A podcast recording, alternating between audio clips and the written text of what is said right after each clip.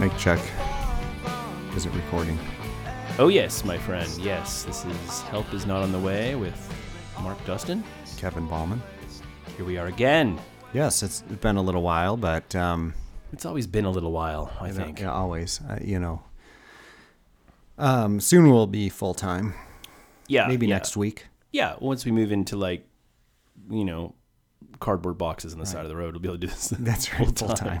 yeah, if we could ab- abandon our families. Yeah, I mean, I think that's the way uh, you know artistic genius works. All the bigs do that. That's how Yeah, they start. Is right. We're shouting at truck stops, abandon your children, Absolutely find, uh, makes for a good story later on. well, and it's after also. your child gets through their therapy. Yeah, it's also our artistic commitment. Right. You can't just do this thing like one foot in, one foot out. No, it's Oh, you gotta all, go in, all all in. in. And I've I've um I've been going back and forth on several different topics here, and I Hmm. finally settled on one Yeah. that we've talked about a little bit before, at least in like kind of you know mentioned in conversation, and it is the Great Molasses Flood of 1919. I like it already. Mm. It's also known um, 1919. 1919. Yeah, I mean, the, when you think about it, really, the poor people who went through this had just, you know, they're just coming out of World War One, Yeah.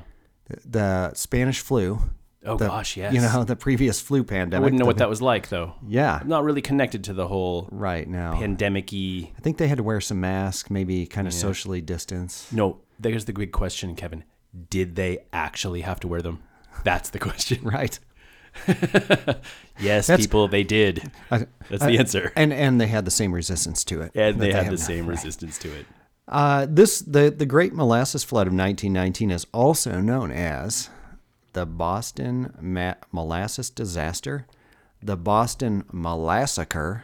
Molassacre. Yeah, that's a good one, right? where they were coming up with those names even back then. Right, and the Great Boston Molasses Flood, and uh, this is the kind of thing when you when you hear about it, it That it's last like one's not very it's like for a good chuckle, right? Holy crap, a molasses Yeah. flood. It's like a blurb. You get like, you know, Right. like whatever, 40 words, and you kind of get enough, and you're like, yeah, that was cute. Yeah. But when you read about it, Yeah. it's the it is uh it was a total disaster. I mean, it was um it was pretty big and um I'm sure it was super traumatic. A- and just quickly, it's a molasses disaster. Like, Right. this isn't, you know, sort of something that was named after something else. And it's not what we, we're going to get into, and it's going to have been something to. Oh, no, it wasn't actually. They called it molasses, but it was actually toxic sludge that. It was it was totally a flood of molasses. Excellent. Yeah. So, um, in in kind of to start, it's- so this is January fifteenth, nineteen nineteen, around twelve thirty p.m. Freezing cold. Now, I'm going to kind of start Boston. with describing, setting up, you know, the situation here. So, um, there was a company called Purity Distilling Company, and they had a tank in which they stored molasses Hmm. for various commercial uses like alcohol production Sure. or um, it was also apparently used for um, military munitions. Really? Molasses? I guess when they distilled it down to alcohol. Oh, okay. So I'm not exactly sure what they used it for, but Like napalm, like it sticks to you. yeah, or burns. you know, I don't, I don't know. I mean, I guess, um, I guess alcohol, you know, really, really, uh, Like pure. yeah, like denatured kind of stuff. Yeah. It maybe has some Yeah. other kind of commercial purpose, industrial purpose. But the tank itself is 50 feet tall and 90 feet in diameter. Okay, 50. f- That's big. Yeah. That's really, really big. holds about 2.3 million gallons of molasses, or it was uh, somewhere between 12 and 14,000 tons. And this had been like a wooden tank, probably. Is a back then. metal tank. metal. Okay, Yeah. yeah. okay. Um, and so you know this had been built kind of in a rushed manner. Yeah. Maybe not the greatest quality control. Um, but there was a, de- a demand with the war and with you know just the consumption of alcohol, you know, going on with with all of the things happening at that t- period of time. Um, they it resulted in some structural flaws, and there was uh, um, at least one employee who warned that it was structurally unsound. Really? Yes, The whistleblower guy. it, it's an elevated tank too, so it's you know it's so it's yeah on- it's up. So it's it's it's that big. It's got that much molasses. It's 1917, and no disrespect to people who clearly knew how to put something up high, but they maybe didn't. So I mean, this is all elevated. Yeah, I'm not sure how Weight. how high it's Well, even if elevated. it's t- five feet off the ground, Right, if you if exactly. one corner collapses, it's even a if problem. it's even if it's on the ground and it's 50 feet tall and it collapses. and it collapses, you've got a problem, right? Let's not add to the possible problems by s- also building on a platform. And so I haven't seen a picture of the tank intact because apparently nobody really cares. thought So to. I, I don't know. Maybe maybe it's not truly elevated. Maybe maybe it's just my my reading of it is just the height of it. It probably is though, because and but thinking about the fact that it's funny you can't find a picture of it before because today you can't not find a picture of something. Right. You get like 36 angles. Someone was having like you know a bar mitzvah and they had it in the background and you could just get a million of them from different angles. You can find pictures of the aftermath, I bet. but not the before. Now, um, Well, and and I film is would think you expensive. know like most tanks, it seems like they elevate them usually, right? Because you want to be able to get the stuff out, and gravity is the way that it Yeah, comes out. You have to yeah, I you would have to think so. put energy in to get it in, but then it you don't need energy. Yeah, to get because it out. especially if you're going, you know, if you're talking about like a sort of a, a- like a grain silo, it may not be elevated, but then you're kind of going to get in there with a shovel and get, but with molasses, you're going to need it to drip from the lowest possible. And I think in a grain silo, actually, well, I think the ones on the farms were not, but the ones for trains were. Yeah, because the they train were. had to go underneath, and you just Yeah. dumped it in. it's true. But uh, so this, um, You're the using gravity to the maximum, and that's Yeah, why they'd be elevated at absolutely. least something. Yeah. They they would bring the molasses, you know, in on ships Uh-huh. and then f- load it up. Um, the the apparently the tank had never been completely full, Okay. so nobody nobody really um, had tested it, you know, at, at Yeah, its at full its capacity. intended maximum capacity. and right. so the the but the tank groaned and leaked molasses on the street all the time, Oh. Really? and people just kind of got used to it. So where this is obviously in Boston, and today when you say you're in a city, it could be anywhere uh, outside the city, wherever. But this is probably actually in Yeah. Boston. 529 Commercial Street near Keeney Square. Oh, I mean that's central Boston. Um, and they would uh, th- they were you know using it to to create alcohol. Um, and then then they were um, offloading the molasses. Uh, they were offloading it f- from ships and then storing it for later transfer by pipeline to the Purity ethanol plant situated at Willow Street and Evertees Way in Cambridge. And so this is a time period where, in most industrialized cities, and certainly in America, people were really living right up against industry. Hmm. Right? You didn't have these zoning. Now, if you go to downtown Boston, it's either financial buildings or you know or apartment buildings. Is not you're not going to have a factory in the middle. of I don't town. think there was a lot in the way of zoning back then. Yeah, that wasn't a thing. Yeah, it really. was just kind of like whatever. Yeah, And, so- that- yeah. and and in fact, if you read some of the stories, and you know, um, there's some good ones on History.com, Wikipedia has some Mm-hmm. good ones. Um, you can read about some of the things, like some of the people who were in this, Mm. what they were doing. There's like a fire station. There's some houses, people sleeping. Like a guy who you know works at a bar, he's sleeping in Mm. uh, after a late shift. Um, so yeah, this stuff was all mixed together. Wow, And um, uh, so you know, the day before they got a fresh load of warm molasses, which uh, apparently they warm it to reduce the viscosity, so Sure. to make it easier to like you know probably pump into this tank or from something tank or to tank, transfer sure, right. Um, yeah, yeah. Especially as they say, it was it was January in Boston, so it's probably pretty cold. and It needed and to the be- temperatures dropped overnight so they put this warm molasses in the temperature dropped and then it actually warmed up to uh, higher than normal into the 40s the next day oh okay. so um, some theorili theorize that there was a thermal expansion that caused the tank to rupture Sure. now they don't they don't really know Yeah, does you know and- molasses expand like water when it freezes, or Yeah, I, I, it would it would expand for for sure. And but I don't I don't know how how much you know and Yeah. like at what temperature. But molasses is forty percent more dense than water, so it's pretty heavy. Mm-hmm. I don't know how that how that affects its you know thermal expansion. yeah, yeah, Uh, witnesses though at, at around 1230 1230 I've, I've read 1230 and 1240 but witnesses uh, report that they f- they felt the ground shake whoa, uh, they heard a roar as it collapsed a, and a long rumble similar to a train. Yeah. Uh, Others reported a tremendous crashing, a deep growling, a th- quote thunder like, thunderclap like bang, mm-hmm. uh, and a sound like a machine gun as the rivets shot out of the tank. oh my gosh. Oh.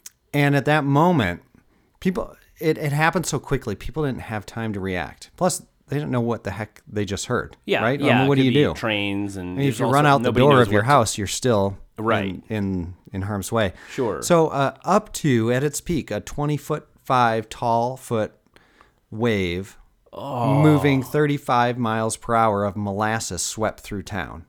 That's incredible. Some places they claimed uh, it flooded two to three feet deep with molasses. And molasses is, you know, it's it's, thick, heavy stuff. Even it even and if it's warmed, then it's well, it's nice and warm, but it's also thick, heavy stuff that's now gooey and sticky 'cause Right. sticky because it's like raw sugar refined to a dark. If if I recall, I mean, like the the mol- you know molasses, I think is heavier than say honey or syrup, which seems bad enough. Yeah. there was there were reports. So um, the Boston Post reported molasses waist deep covered the street street and swirled and bubbled about the wreckage. Here and there struggled a form. Whether it was animal or human being was impossible to tell. Only an upheaval, a thrashing about in the sticky mass, showed where any life was. Horses died like so many flies on sticky flypaper. the more they struggled, the deeper in the mess they were ensnared. Human beings, men and women, suffered likewise.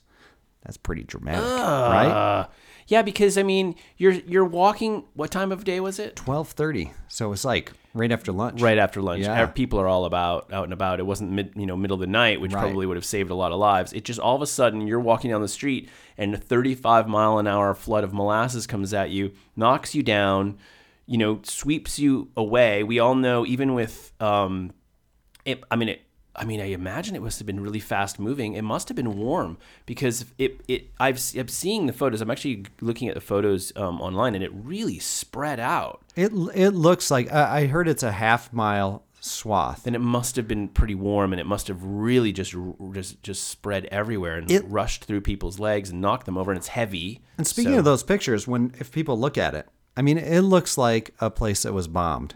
I mean, it's just destroyed. Like a tornado could have ripped through there. it does or- it it it does look like something that was just completely decimated something that was that a bomb hit some massive explosion happened and took out buildings and and everything around it Here was more from the Boston Post: a half-mile swath of crushed buildings, crumpled bodies, and waist-deep muck. Here and there struggled a form. Whether um, whether it was this is uh, it sounds like it's this is a similar writer, but whether it was an animal or human being was impossible to tell. Only an upheaval, a thrashing about in the sticky mass, showed where any life was. it's like horrifying it's it's like so so it's like it's like some sort of you know sort of like wrath of god kind of thing do you know what i mean it's like the kind of thing that would be made of nightmares Yeah, I mean, apparently when the tank ruptured, the the so it sounds like the tank was constructed of sheets of metal riveted together. Mm-hmm. And when the sheets of metal came apart, they were pushed by the molasses, and they they also knocked out the supports for the elevated train. Oh my so parts of the elevated train came down collapsed. Yeah, um, twenty one people were killed. So now, keeping in mind that the force that is being, you know, sort of Right. propelled to actually hit the steel up upright girders of an elev- to hold up an elevated train, Because it wasn't wood that you're was really- supporting the train. It I- was I, think that no matter how, it's extremely hard for me. You've told me about this story before, and you've never told me.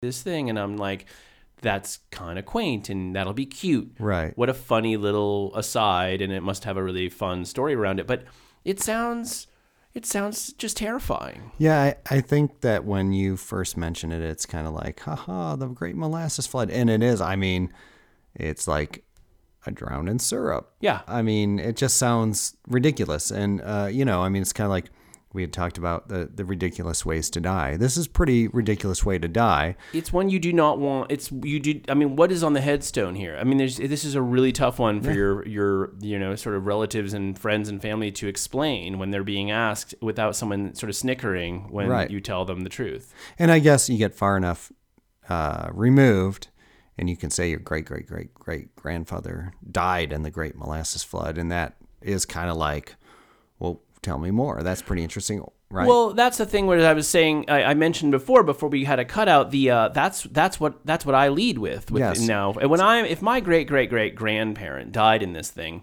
when I am you introduced tell to someone, every single person you know, right? Or I'm- me? I might get a T-shirt made. yeah. Yeah, I mean, this is going to be lead thing. I want to, I want to, I want to see the reaction because if you think this was cool and want to hear more, I like you. I want to know. I want to know you. You're someone I want to know. Right. If you're like, this is weird and walk away, then it's like, well, now we know. It's a We're not- test. it's a, this it's a isn't gonna work. great sort of new friend test. Yeah. I think that this is hysterical, in only because it was a year, 102 years ago. Right. Because it, it, if it was yesterday, it would have been traumatic and horrifying. Can you imagine? Can you imagine? No. Yeah. I mean, I mean, this people- was made global news. people lost family members and Absolutely. you know i mean friends um, so they you know basically uh, as the boston globe reports buildings collapsed i mean completely um, were washed off their foundation they collapsed trucks and streetcars were overturned But Um, it sounds like I said that it's hysterical, and I think the reason I said that not to sound like totally lame, because it doesn't sound like it really happened. Even though we're talking about it, I can't truly conceptualize. I've seen the photos. Right. It's unbelievable. They look i mean it's like the great lego avalanche or something right i Yeah. mean yeah dying under an avalanche of legos would be terrible but it sounds utterly ridiculous it's so ridiculous. Yeah. I mean, a tsunami, terrible. Yeah. An avalanche, terrible. A tsunami of molasses, like what Yeah, it are you sounds like a- talking about? Yeah. It's That's almost bonkers. too unreal to be real. And here's, you know, it's like so. Um, I don't think we got to the. I think we got to this quote and it got cut off. But ba- basically, from the Smithsonian it is this little. Here's a little like description of of what it was like. Anthony D'Estasio was walking homeward with his sisters from the Michelangelo School, was picked up by the wave and carried tumbling on its crest, almost though he were surfing. Then he grounded and the molasses rolled him like a pebble. As the wave diminished, he heard his mother call his name and couldn't answer. His throat was so clogged with the smothering goo, Oh my gosh. he passed out, then reopened his eyes to find three of his four sisters staring at him. And and there was uh, you know wh- uh, I had mentioned uh, like the guy sleeping in his house after the night after his his late night at the bar or whatever. He woke to his house flooding with molasses. He found his bed floating and, and got on it, kind of used it as a boat. Rescued, I believe it was his sister, but his his mother and his younger brother both died in the flood. Um, there was the uh, the fire station, uh, station thirty one, I think it was, that was pushed right off its foundation, and the, the second story collapsed down on the first, trapping a bunch of the the firefighters. So this was one of the the the first scenes of rescue was the fire station, and the, the first. The first uh, people on the scene were 116 cadets from the nearby USS Nantucket, which was like uh, some training vessel anchored in the harbor. Um, they heard it and Yeah. ran, you know, down to see what was going on, and they were um, pulling people out and searching for survivors. Um, soon, the the Boston Police showed up, the Red Cross showed up, the Navy also arrived. A makeshift hospital was set up in a nearby building due to the numerous injured, pe- you know, uh, people. Um, many rescuers and medical professionals worked through the night because there was just so. I mean, it, it's got to be this. This was like. Um, you know, like uh, a tornado ripping through town, or uh, you know, like some kind of huge. Mm-hmm. It's I mean, it's 20 any disaster. It's it- Yeah. I mean a as as strange as the catalyst is, as odd as it is to say um, a, mol- a flood of molasses uh, that some was so great that someone could ride the crest of it, Right. As though it, Yeah, we're a wave. Was a wave. Yeah, like surfing. yeah, it's still ultimately a disaster. And Yeah. when a disaster happens, it really doesn't matter what the reason for the disaster was. It's a disaster. It- It's a disaster. And, and the, the search for survivors went on for four days. oh my goodness. Some of the dead were hard to recognize, so covered in molasses. Yeah. Some victims. Eh, Well, and I mean, br- you probably you they drowned in it. You breathed it in, and it probably wasn't hard to drown in it because it was this sticky, yeah. gooey mouthful. It's not like you can just cough out water, you know, or whatever. yeah, It's like yeah. clogged in there and hardening. Imagine trying to like r- like sort of do resuscitate somebody, get the water out of their lungs or get the water out of their Yeah, how throat. do you get the molasses out? How do you do that? I don't know. Um, many rescue. Oh, uh, so the um, m- several, many of the people. I'm not sure how many victims, but victims were swept into the harbor and weren't found for found for months. They just they just sort of like got caught in the tide or sucked under a swept out. wow. Uh, so uh, to reiterate, 21 were killed, 150 injured. I guess a, a bunch of horses died too, because Mm-hmm. you know horses were in use in downtown Boston at the time. Oh, and can you imagine that? What that the tragedy of that? You know, you talk about debris sweeping through. You start to sweep debris under the legs of horses, and Yeah. they're going down. They break a leg. They're Oh, they're for sure. drowning in molasses. What a what a um, what a disaster! And, and you know, Beats the- the glue farm, yeah the glue factory. yeah, right. I mean, I'm, I, you know, I like what what do you do with all this stuff? Yeah. That's Uh-huh. always a thing, you know. When you see the um the any any the tsunamis and things like that that have happened, and you watch those that massive amount of debris just push Oh, through and everything, and that you just look at it like all of this is now useless garbage. Right. It's all just parts of does it parts go? of parts. It's all just toxic. It's all it's going to just get left there or swept out to sea. What do you do with this? Right. Yeah. It's like truckloads of garbage being sent somewhere. and well you know in, in, in modern times you're gonna they're gonna they probably have to sift through what's toxic what's truly toxic Right. and can and I'm have sure they just took it someplace and dumped Yeah, it. 19 Now it's like some neighborhood, you know. to- yeah yeah this is, yeah your house your your your 1.5 million dollar boston boston brownstone is Yeah, that little Massachusetts ski hill. It's like a pile of, you know, This great wasn't molasses flood debris. i didn't think i kn- my, uh, my grandmother lived in this neighborhood she never mentioned there being a Right. ski hill here So, you know, in the aftermath, so this, this is kind of almost equally interesting. Um, so the the Purity Distilling Company had been purchased a couple years before this happened by the United States Industrial Alcohol Company, also known as USIAC. almost harder than just saying Yeah. it that's Right. one of those rare acronyms, acronyms that doesn't make it easier Doesn't to help.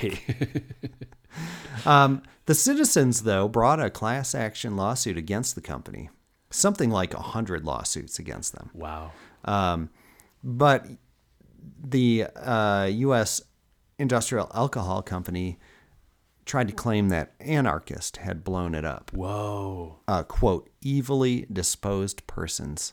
Mm-hmm. Sounds kind of familiar, doesn't It it? sure does. I mean, Yeah. I, like people don't change. The, mol- the, the that molasses raid at the Capitol recently. Right, yes, exactly. I mean, it was obviously Antifa. I bet Antifa did this. Yeah.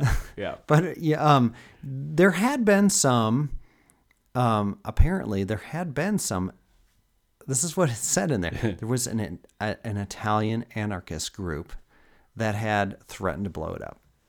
Really? Yeah, but So they knew it was a threat too. They knew it was a target, and it was well. I obviously I don't think they really thought it was much. I- I don't know. I wonder. You know, like they obviously just it sounds like they just didn't care. Really, a corporate? Are you kidding Right. me now? Come on, Kevin. Industrial era corporation They doesn't said care. they or even cared. modern- Really? They They, said they cared. do that, don't they? The lawsuit took over five years. Eh. wow. Closing arguments took 11 weeks. There were 20,000 pages of conflicting testimony. 20,000 pages of testimony. It's insane. They would just go around and give five bucks to anybody who'd say what they wanted them to say. Just walking around the neighborhood, going, "Hey, you know, the UAIOCTQ wants to see if you, you know, We'll give you molasses for life. We'll give you molasses for life. And, oh, it looks like by your look of your floor, you've got molasses Right. for life. We'll let you keep it. We'll let you keep it. Yeah, we're not going to charge you for the molasses that you've That's in your got in your house. house. The state Otherwise, we'll send you a bill. and by the look of it, you owe us about three hundred dollars in molasses. right. Which in today's terms is like $50,000. Yeah, right. Um, the state auditor Hugh W. Ogden Oh, that found guy. USIA at fault, guilty of poor planning and a lack of oversight. All right, there you don't- go. Nicely you don't done. say, right? Really? like groaning, creaking, leaking molasses on the street. on the street. Right. There- like just no sense of like this this couldn't this might might not be good. Every Plus, every food time you safety saw a, a, a like a group of dogs on the street, all stopped in the same place. licking Right, the ground like over and over was the again. molasses. Or someone out there like a grandmother scraping the ground with like a, you know with like a with like a, a batch of, uh, of of of almost completed uh, chocolate chip cookie dough. They probably underneath put their a little arm. cup out there, or a bucket underneath the drip, Seriously. collect a bunch of molasses. Yeah.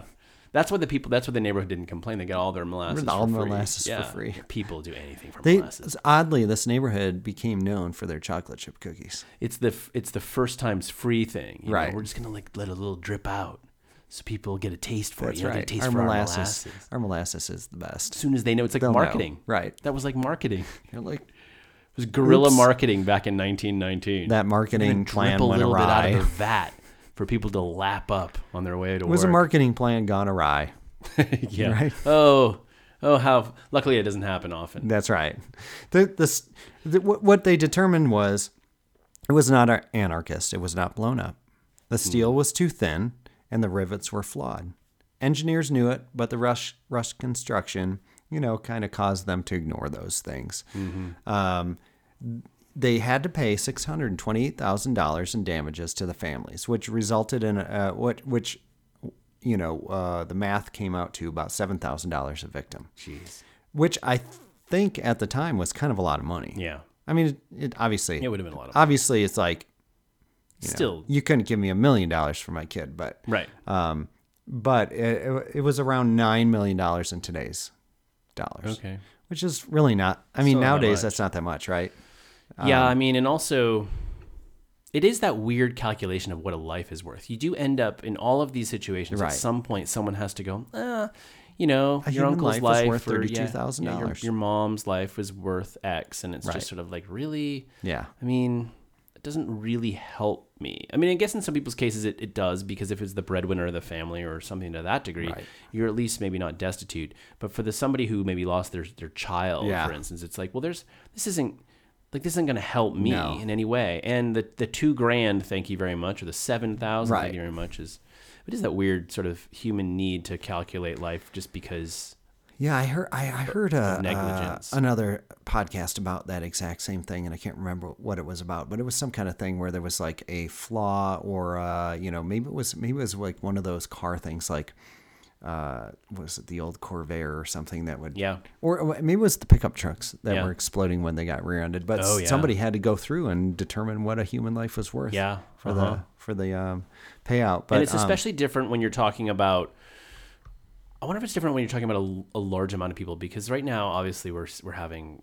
I mean, people are killed all the time, and right, Right. now we're having a, an, we're not really having a rash of it now, but we're having a rash of sort of um, spotlight on you know police uh, crime against black people, often murders. and, Um, and we're also having we've just had a whole bunch of sh- mass shootings we've just had a like whole bunch of mass three shootings. or four of them in a row So when when the city is responsible because this police officer shot Right. and killed somebody who was unarmed or certainly should not have been killed, um, it's like you know yeah you might get two million bucks and that's terrible of course because you Right. can't put a price tag on a life, and it's and the pain resonates far beyond that person that person's family and etc. But then if it's like twenty one people well, the city's not. I mean, it, it tends to sort of like diminishing amounts per person too. So Right. it's like, well, you know, it because you, you know your family member was killed and they were just like by themselves. you get a lot more You're gonna get you know f- five five million bucks from the city of Chicago, but but you know there were like thirty of you, so you're only going to everyone's get gonna ten like, thousand each. yeah, fifteen 20,000, grand each yeah. or something like that. Well, and uh, so you had a there, there's a couple things to kind of finish this up. One is, I think the true problem, the true issue here was that human beings were involved, Yeah, and you know that's always a, a, a bad way to start is with people. yeah. Oh So- yeah, you mean like because human be there was the human factor in trying to Humans well, built it, humans maintained it or didn't, Mm-hmm. and humans ignored it. humans calculated Right. the risk versus cost Right. of doing it right. Yeah. Mhm. Yeah. But And then finally, you asked about the cleanup, and uh, so they use salt water pumped from a ship Uh huh. and uh, um, uh, sand to help absorb it. Now, um, the immediate cleanup, the or the cleanup of the immediate area took weeks and involved something like 300 people. Um, and the the harbor was brown with molasses Gonna say. for months. I was gonna Into say, summertime. It's it, it it's almost a little bit surprising. There's not some morbid Boston tradition to like to dye the harbor brown. Maybe it's a different color. To dye the harbor brown every year. It's like and it's get kind of drunk. like St. Patrick's Day, but instead of dyeing it green, they just you if know it had been any other color, we could have turned this into a holiday where we could like, get drunk This is just gross. and make cookies. Big brown harbor. Big blah. brown. Hey, let's dye the harbor brown again in Boston so we can have celebrate, you know, our weird history. One of, one of the reports talked about the cleanup, and they said that they had to go in everywhere. They said everything Oh, yeah. in Boston was sticky. Well, this is like this is like you know this is like sand at the beach. It gets in everything. It's ev- right? everywhere. Right. You I mean, can't- you know, two weeks later, you're you're washing a part of yourself, and you're like, wait a minute, I Yeah. know I've gone over this before. Why Yeah, is you- there sand here? you go on vacation to like Florida or California, and you come home to your house in Topeka, Kansas, and you take out swim trunks like Yeah. eight months later, and sand falls out on the floor, and you're like, what, the, heck? Heck. Yeah, and if it's like your kid, you're gonna find sand for weeks between their toes. You still have sand in your ears. Yeah. Like, why is there sand up How here? could that possibly be the case? So, you know, that was that was um, a, a pretty pretty crazy um, story, and apparently, uh, you know, they they did have like a hundred year celebration and remembrance, and there's a placard about this and everything like that. So it is known, but I first read about this. I don't know, maybe 2008, So they had a hundred year in 2019. They did Yeah. it. Oh, that's interesting. and and I, I didn't know about that, but I had read about it years ago, and it kind of caught my eye. I was like, well, you know, hey, this is kind of funny, haha. Great Hmm. Right. molasses flood. Then Yeah. I looked at the pictures and I was like, holy crap, this It is just- insane. Yeah. And then um, I bought a book called The Urban Guide to Moonshining. Which is a pretty cool book. Like if you like whiskey and stuff, it's, Yeah. it's a pretty interesting book. And it had a whole section on this, which even caught you know piqued my interest a little more. And then just just the other day when I was trying to figure out what to do for this podcast, this popped into my head, and I said, "That's that's the one." And was help on the way? In a certain way, yes. I mean, obviously, people came to the rescue, but this whole thing was ignored yes, that's where help for is not. how on the way. long, Right, right, I right. mean, this didn't even have to happen. Yeah.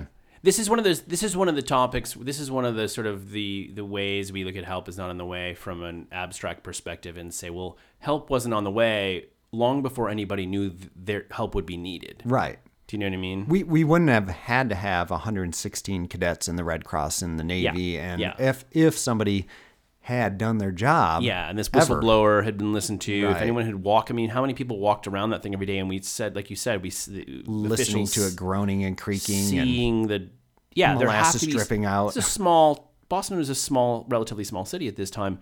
Somebody with some knowledge of something walked by that thing in, in the years They previous talked and about saw it, it. dripping. being in like an Italian area, Oh, and I wonder if that, definitely would have affected it. yeah, It's, like uh, you it- know, I mean, they were a they were a subspecies in Right. America for a long time. I mean, you know, that's why you. I mean, it- you know, the immigrant immigrant population always there was always been tiers of people who were lesser thans, and for a long time the Italian population. was. if if like you know i don't i don't know who would have been uh, you know at the top of the hierarchy in uh, socioeconomic status but if if the person at the top had said hey man there's a vat of molasses Yeah. down the street that creaks and groans all the time and is dripping molasses people might have gone and checked it out It wouldn't have happened if it had been near the, the, the Rockefeller of Right. Boston's, you know, you know, Exactly. manor of some sort. That wouldn't have happened.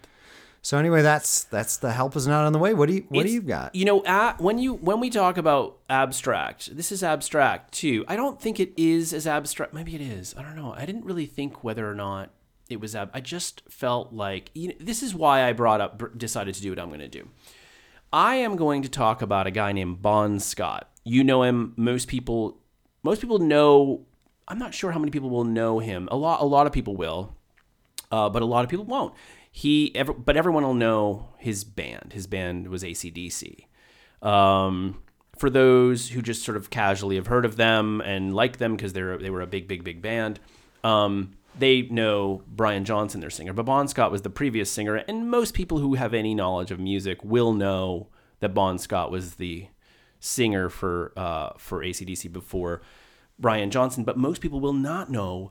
They might know he died, but they may not know a lot about him and the circumstances. And I came across this story really quite a long time ago. I would say around 2010, I think I first started, you know, coming like reading about him and his story, which is really fascinating. I had I have been to Fremantle, Australia, and I've seen his grave site. So, but I never really dug into it for a long time. But the thing that really captured me about reading his story, because you know it's the you know it's late and you and you're just lying in bed or you're just sitting there at your computer you're kind of bored and you want to take a break and look at something and, and, and a name pops in your head or a topic and you're like oh bon scott i have i have i don't really know that much about his story and you dig into some wikipedia stuff and a few other resources and it's incredibly fascinating how often you find something really interesting you just didn't know well what i found and why i kind of why I kind of categorize his story as help not being on the way is because in a way he's one of those human beings that just in a sense couldn't get couldn't let success, life, greatness happen to him be, without dying in the process. And and was he self sabotaging? I mean, is was it like There was some of that. Yes, he was that. But you know, you look at you look at how hard it is to a make any money in this life. Yeah. and certainly if you're interested in it, becoming famous and and if you're a musician and becoming famous as a musician of some and sort. making money as a musician, And you're in like Western, remote Western Australia in the '60s and '70s. yeah, Your your options are few. that's not where the uh, the, the the popular rock music was coming. They don't. That's not what. Yeah, the A and R Yeah. guys aren't hanging out at Right. the corner. They're going like, "Where's the next big thing?" um, so I always call him the consummate loser, which I don't mean that as a true disrespect thing because he clearly was talented and and and uh, and everything. But the reason I call him a loser is because of the story, and this is the story. So for those who may not know this, and this is really what actually brought this to my attention was I was looking at ACDC uh, in 2010, and they had just wrapped up their Black Ice World Tour and reading that they had sold over 5 million tickets globally between 2008 and 2010 on world tour and grossed the tour grossed around 440 million dollars Wow. so you're nearing a half a billion dollars That's of huge. gross.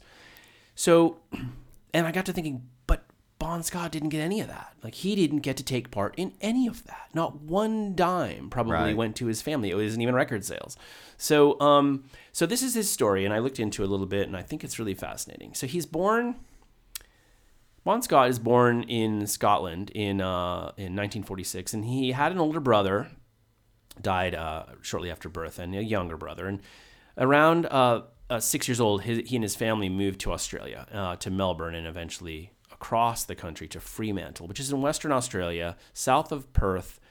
Perth is the most remote capital city in the world, I believe, and Fremantle is a is a small then a tiny community outside of it. Now it's pretty bustling, but Okay, he uh, he was often in fights at school, made fun of, picked on because he's got a Scottish accent. So people kind of kick his butt all the time, and he's he's a scrappy kid. He drops out of school at age 15 and starts taking jobs as a farmhand and a cray fisherman and things like that. Now keep in mind that's what you that's what your options are. right. I mean, there's nothing there. Um, in 1963, he spends some time in juvenile prison for having, and I tried to get some more info on this, unlawful carnal knowledge, which means like unlawful sex. Right. But I don't know what But knowledge. what was on. Well, that was the sort of the old timey, you know. But like, I don't, I don't really understand what that would have been. But hey, whatever. And he stole uh, 12 gallons of gasoline. So he, he went to go to he went to a little juvenile prison for that. Uh, he then tried to join, join the Australian army, but was rejected, having been deemed quote socially maladjusted. So he's not a guy with many options, as you can see, right? Um, he's but then he forms his first band in 1964.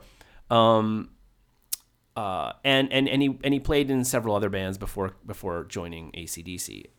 So on May 3rd, 1974, after, he's rehearsing with his band. They're called the Mount Lofty Rangers. And he, and he gets in a big argument with uh, the band members. and he's been drinking and he's a he's a heavy drinker. Like he's he's a heavy drinker even in rock and roll standards. This guy drinks and does damage to himself, drugs and other things. So he he's really drunk and angry. He jumps on his motorcycle and drives off, and he crashes his motorcycle. In the accident, he got seriously injured and he spent three days in a coma, Jeez. 18 more days in the hospital. He gets out of the hospital. I mean, this should have already be the end of this guy, right? He should be done, etc. But he's he's okay. He seems all right, I guess. He um he starts to do odd jobs for um a management company that he knew the guy who ran it. He used to be in a band with the guy, and the guy's got this management company now. They book shows and things like that, and um, and uh, and the guy and he's just doing odd jobs. He's just trying to keep it together. So the guy who runs the management company, he hears about this band out of Sydney that's looking for a new lead singer, and he recommends Bon Scott for the job. So in 1974 after all this sort of after the motorcycle accident his recovery he is um, in adelaide which is southern australia it, and he's at a show of the band acdc who are looking for the lead sing- the new singer apparently they had played i think they had played a show that night opening for a bigger band i forget who but um, and they were now doing a second show but their singer won't come on stage they're already sick of him yeah I mean, in true rock and roll fashion, Totally. I'm not going out there. I'm not going out there. 63 people in the audience, but F I'm you. too good for it. That's right. So, kind of comeuppance comes quickly because Bon Scott gets up on stage and sings a song with them, you know, prodded by his friend Vince, who who, who brought him along. And, um, and, they, and they all liked each other right away. I think it, they were doing instrumental cover songs, and he came up and did one of the songs, and, and it worked out they liked him, but they didn't hire him right away because they kind I think they kind of still had this other singer involved, and um, so he starts he becomes their chauffeur. Chauffeur, that's You know, awesome. I think that is a fancy word for what he probably was at the right. time. He's driving like a 64, you know, sh- Chevy Nova. Yeah, or yeah, something. like a van that's got like the back windows blown out, and he's just he's gonna, he's gonna sit in it all day to make sure no one steals the equipment. He's probably doing that kind of thing. 73 a Ford Econoline. Right. They hadn't even put out a record yet, so he's not he's helping out. I don't know where the chauffeur thing came It's quote chauffeur. kind of a roadie ish guy. Um, and he, uh, uh, so that's so he's crashed his motorcycle in May, almost killed himself. In August, he's seeing this band at a tiny club, becomes their chauffeur. In October, they fire the singer and officially ask Bon Scott to to try out technically, and they they hire him right away. He's 28 years old. By the way, Angus and Malcolm Young, who started ACDC, are at that point 18 and 20 years old. So he's he's a little over the hill for Yeah. these young kids who are just sparking something, right? But he's got the voice, and uh, and he's cool. He's got a driver's license. he's got a driver's license. He's a, Although, Licensed by his chauffeur. track record, he probably should not be he driving. should probably be the last person driving. exactly true. so um, so just sort of in the in the in the grand scheme of speed of how things used to happen back then, it's so much faster than now. So their first LP, uh, High Voltage, is released in Australia just five months later. So you know, beginning of 1975, their first al- album comes out, and um, and it's not long after that that that their record, which is really well known, "Dirty Deeds Done Dirt Cheap," uh, which is a great record. Yeah. I mean, these are both great records. Uh, come out and um, and Dirty Deeds after a little while starts to reach America. Another it took a while, but it gets over there. People pick it up, and it's all and he start they start to get some international success, right? So things are starting to look pretty good for old you know Bond, who didn't really have many options in life. Yeah. But don't forget, he is still a serious alcoholic and drug user. And um, he actually is, uh, in 1975, he's, I mean, things are starting to work out for him, but he's Right. hospitalized for a drug overdose. Oh, jeez.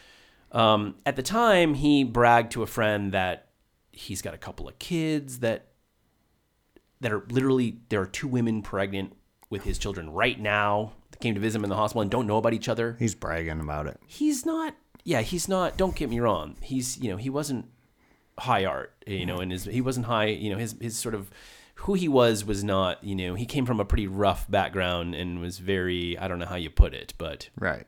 not cultured, let's just say. Um, and it was a very different time also. So, uh, so in 1979, Highway to Hell comes out, and they break into the U.S. Billboard Top 100, and a re- uh, eventually reach number 17, and they really just become rock stars. Um, it's really just going great. So things are really, really great, and when things are really great for people like Bon Scott, you gotta make something's gonna go wrong. You know, They, something. they can't they can't allow it to be great. Yeah, Right. you- You, got to do something yeah, to change that. and to his credit, he didn't really change anything about himself. He didn't like just do something ridiculous that it was out of character for him. He did something completely in character for him. He was in London in uh, in February 1980. I think that they were they were um they were working i think they'd been doing some shows but they were finished up and they were working on songs for their next record but and they'd only done a couple of songs and bon scott had um, been working on drums he hadn't written lyrics and he hadn't uh, recorded any vocals he was doing he was drumming that was all going to come later i think he was procrastinating he was drinking he was having a great time he was living the high life of a rock star and uh, and Angus and Malcolm were were recording. So he um on February. So this is early February, uh, like the thirteenth. He's in the studio with uh, them, with Angus and, and and Malcolm. And on the eighteenth, he goes to this club which is called Music Machine. It's actually known as Coco now. It's changed names, and I've been to this club in Camden in North London. And um, it's a cool place. Um, and I don't know what he was doing there. There's a show, and he's out there with some people, and he just gets for a guy who gets wasted, he gets wasted. Oh geez. He gets So it's- beyond drunk, drunk. And he's with this guy named Alistair Kinnear. Uh, I guess he knew him; they were friends or something. And he and Kinnear at, at the at the end of the night, Kinnear drives, and you can imagine this is probably. I doubt Kinnear was sober himself. He drives back to his house in London, which is in South London. So long drive back to Kinnear's house. This is February in London, and it's noted that it was really, really cold that night, like really cold. So Kinnear, being like a solid friend, leaves him in the car to sleep it off and goes in his own house on a freezing cold. I think it dropped below freezing that night in London, as I read. Good decisions all around. Right, like good people, quality people, good decisions. He doesn't wake him up and even carry him into the house. He leaves him in the car on a freezing cold. They didn't have the entourage with him. Who was you know? He needed his his handler. Yeah. he should have had his handler with him to carry him into the Yeah. uh hi- life life in hindsight. So he um. So Scott's passed out in the back seat, uh, and he is so unconscious he is on his back and he begins to throw up and he doesn't it reflexively lean over and you know sort of what any of us would do because he's so out of his mind drunk and he drowns in his own vomit the classic of classic rock and roll stories i Right. mean i mean even spinal tap makes a joke about he drowned someone drowned in someone else's vomit i think in spinal tap i think that's the joke there i think that is the joke I and it I- wasn't I- his vomit it was someone else's vomit someone else's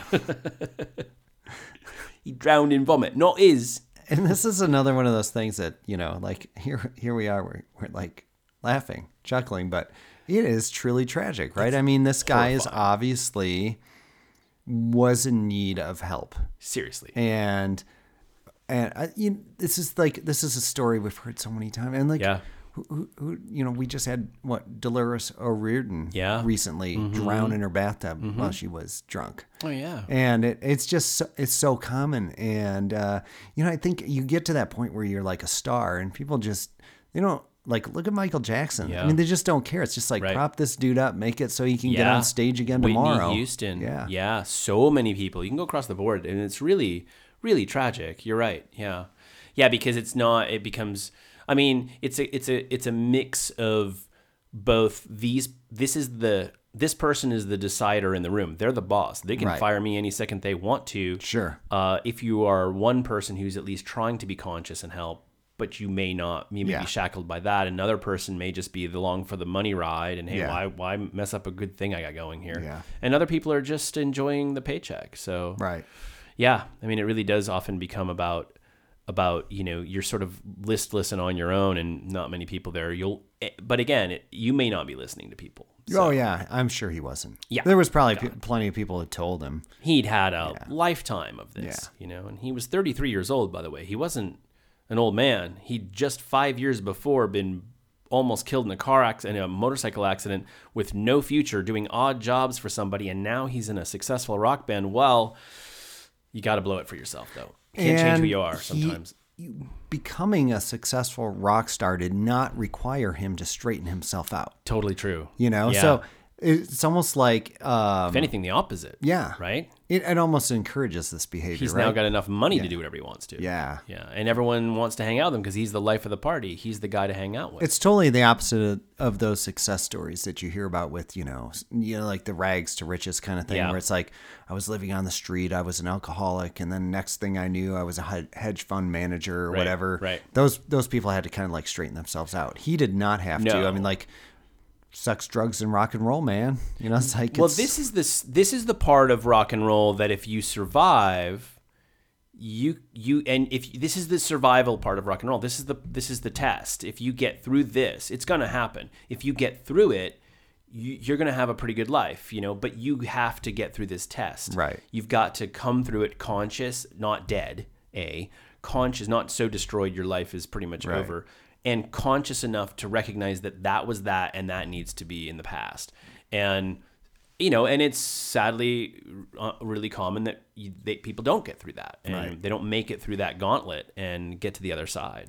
yeah. There's a, there's there's a long list, Oh which God. which I think we have mentioned that it, it, that could be a whole podcast episode topic is pretty much, you yes, know, it could be. help is not on the way for this long list of, you know, famous musicians that are no longer Right. around. and anybody for that matter. I Yeah. mean, you look at you look at people throughout history, famous people throughout history, or or royalty or things like that, where it's just like there's nobody who can say no to you. Yeah. because you're j- like Michael Jackson's a great example. Nobody can say no to you because there is no no. When you're worth two hundred million dollars, there's no no. Everybody works for doesn't you. exist. Yeah. Yeah. I mean, when you're with, when you're, you know, so, and if you're not socially conscious, if you're not already sort of in that mindset, you, the damage you're doing to yourself. And it doesn't always have to be drugs and alcohol. Now, when when I was listening to this, my my thought was, this should be a movie, and so I, It's funny you say that, but go ahead. well, so I looked it up. Is there? There is, yeah. There's one in the works. Oh no, there there's one called Bon Scott: The Legend of ACDC. Uh-huh. Now I don't know if it's any good. It doesn't really have a review. It's from like 2000. I think it's at 14. I have a friend who's a director who I've tried to bring this to. He really likes it, but there's no, um, there's no headway yet. So we'll see. I mean, So I brought it to him it's- several times. It sounds like, and uh, you know, I think there's a lot of different ways you could take this too. yeah. Um, but it sounds like pretty interesting. I mean, I'm- I, I guess you know, for a lot of people, it's like uh, you know, probably like, oh yeah, another rock and roll star that was an alcoholic. Woo, Right. There's an interesting story, but it sounds pretty interesting. You know, what what makes it interesting is that th- what happened after the fact and there is more to it by the way not a lot but there is more to it and what's more to it is sort of like the nail in the coffin sorry to use that but Right. analogy but the nail in the coffin of the, this guy being not being able to get out of his own way long enough to succeed right? um, and what happened, which is which in large part we know because we know they became. I just I, st- I opened this with the you know half a billion do- almost a half a billion dollars in tour revenue, but but the but the part that is really jaw dropping to me happens right after his death or s- is starts right after his death. So after so this is like this is pretty crazy. So after his death, uh, Angus and Malcolm uh, aren't sure whether to go on. They're basically like, I think we're done. Who survives the death of their lead singer? We've Right. talked about this, right? Nobody does. Right. Um, very few have. Joy Division turned into New Order. Right. And uh, ACDC, and there are a handful, but that's that's kind of it Yeah, there's not a lot. especially with someone with such a distinct voice. Right. So, um, his his family actually say to the band, they say, "We we really think he would want you to go keep going," and they really did. They gave them their blessing, including I think his mom. Like they were Wow. like, "It's we get it. Like you guys have made something. Don't blow it up because of this." Right. and we and, and so they they began they begin considering a replacement. This is where it gets starts to get pretty wild. They call up this guy named Brian Johnson, who's an Englishman. He's been in a few bands, one band called Geordie, I think, and um and the reason they call Brian Johnson is because Bon Scott has been telling them for years that this is one of the best singers they've ever he's ever heard Wow. and he's got this little Richard sound, this little Richard voice, which Bon Scott always loved and Connow tried to emulate in his own way. And he's always told them, I, I was on tour with this band in the UK, and I we played a couple shows with this band called Geordie, uh, and this guy Brian Johnson, best singer, greatest singer, coolest guy in the world, and they're in England. They call him. They literally cold call him, and they go, Hey, you want to come down and try out? Brian Johnson, who knows ACDC and is a huge fan, goes, uh, okay. Just sitting at home one day. You can imagine that call. Life, I mean, life changing isn't even the word for it. It's Right. you know, two words for it. But like, so he goes down and meets them, and and they im- like they immediately jam and hire him practically right away. Three days after they hire him, he's got a plane. To, he's a a week. Uh, he's hired three days after they hi- they they after they re- rehearse him, and a week after they rehearse him, he's on a plane to the Bahamas to record a record, Wow. which is the record they'd already started with Bon Scott, but hadn't but he finished. Oh, hadn't worked on. he hadn't done any Okay. lyrics or vocals. That record, um, is name okay this is this is so the result of of the al- is the album back in black which uh, whose name was inspired by the death of bon scott he hadn't written any lyrics for it uh, and brian so brian johnson had to come in just with nothing he had to come in just hearing these songs and writing lyrics for this new band so this is the thing the album which is named after bon scott in honor of him i should say with lyrics he'd never even started to write and completed by a singer that he'd recommended went on to be the second best selling record of all time. it's named after him. He didn't do anything. He died five, it came out, I think, five months after he died. Um, it's certified in the US 25 times platinum and sold worldwide over 50 million copies. And it turned his band into one of the biggest bands of all time with something like the third or fourth highest, I think it's the third or fourth highest grossing tour of all time in 2010, 8, 2010. It made Brian Johnson, who no no disrespect to the man, but would probably be you know, retired dock worker now or something to you know maybe Right. he'd have had some success somewhere, but like um it made it he just removed himself from the equation and handed it over to somebody else. Now, would it have been a huge success if probably not. It probably wouldn't have been the Right. same thing. So in a way, he had to get out of the way, but wrong way That's- to get out of the way. Right. It yeah, that that's truly I mean there's there's so many uh, uh tragic, you know, uh, rock star and performer deaths, but this one is is quite the twist because you know, he like Yeah. got a he, he had the tragic death, but the band had this amazing success afterwards with Yeah. somebody else in his place. With somebody else. Yeah. someone standing right where he w- should have been. And and yes, maybe that wouldn't have been the same success, but he was already bringing in money. I mean, his al- the albums were doing well. They were record they were doing cool stuff. Um, but it also sort of it makes you think that I mean, nobody d- nobody doesn't know Back in Black by no, no, I, um, yeah, absolutely. You have to know it. You'd be you- if you in, if you're an American, you probably live in a bubble if you've not heard of this. I mean, there's like, you know, three or four songs by them that you have to know, and that's definitely They're they're they're like so muscle memory. You could probably Yeah. recite the lyrics without even thinking about it. You know, um, and and it wouldn't be if he hadn't done what he did, and yet he did what he did, which is horrible and so sad and tragic. It's And it's he- an and he- amazing rock and it's the con, but it's the con, it's also the consummate rock and roll story. Yes. it is. This is the rock and roll story. It's the one.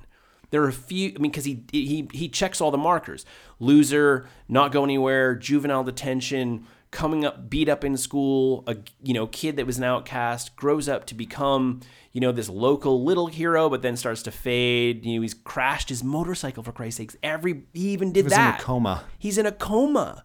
He starts to get success. You know he and then he he ruins it by dying. and they go on to be massive. Huge, it's huge. just the it's the story to end all rock and roll stories. In a way, it's probably better because otherwise you become Axl Rose and a bit of a parody of yourself, right? And you're some sort of you're a bit of a you've got cornrows Oh, trying to cover geez. up your balding head Oh, and you you can't hit the notes anymore. And uh, you know, I mean, I hate to say it, but you know, I mean, maybe Axl should have got some- gone to Coco and had some drinks Right. because they were pretty cool for a while. Right. Which which outcome is more tragic? Which there it is. Which outcome is more tragic? Yeah, call call in and let us know. Call 888-11111 if you Drowning in think- your own puke in the back of a car at in London. 888-22222 or if you becoming think Axl Rose. You should have been at- going out like Axl Rose. we'll let you know Uh, next. Hopefully, episode. Axl Rose isn't one of the ten people who listen to this podcast. Oh right, yeah, we're gonna have a down tick next week. Huh, I like Axl Rose. He's a pretty cool guy. Alexander, Cornrows are rad. Alexander when is a you're fan 50 of years old. of you know Guns N' Roses. Who isn't a fan? You have to be a fan. know. But you don't necessarily have to agree with the. But there it is, right? Kurt Cobain. Yeah. What? if- What would he? Would he have cleaned himself up? Would he be a good looking? You know, would he look like Laird Hamilton now and be, Right. or would he be bloated and kind of gross and not right? Hasn't written a good song in you know 22 years. Right.